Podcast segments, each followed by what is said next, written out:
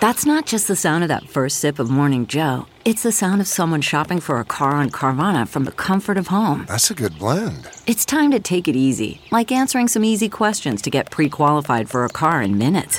Talk about starting the morning right. Just like customizing your terms so your car fits your budget. Mm-mm-mm. Visit Carvana dot com or download the app to experience car shopping the way it should be. Convenient, comfortable. Ah. This is Merriam-Webster's Word of the Day podcast for Sunday, May twenty-sixth. Brought to you by the new Merriam-Webster's Advanced Learners English Dictionary, designed for students and teachers of English as a second language. Learn more at learners dictionary dot com. The word of the day today is tontine, spelled T O N T I N E. Tontine is a noun that means a joint financial arrangement whereby the participants usually contribute equally to a prize that is awarded entirely to the participant who survives all the others. Here's the word used from Alice Schroeder's two thousand eight book, The Snowball: Warren Buffett and the Business of Life.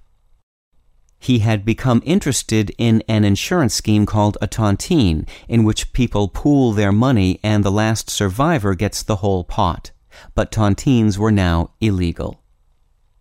Tontines were named after their creator, a Neapolitan banker named Lorenzo Tonti.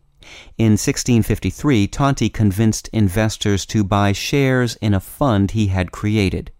Each year the investors earned dividends, and when one of them died, his or her share of the profits was redistributed among the survivors. When the last investor died, the capital reverted to the state. Louis the fourteenth of France used tontines to save his ailing treasury and to fund municipal projects, and private tontines where the last surviving investor, and subsequently his or her heirs, got the cash instead of the state, became popular throughout Europe and the U S Eventually, though, tontines were banned. There was just too much temptation for unscrupulous investors to bump off their fellow subscribers. With your Word of the Day, I'm Peter Sokolowski.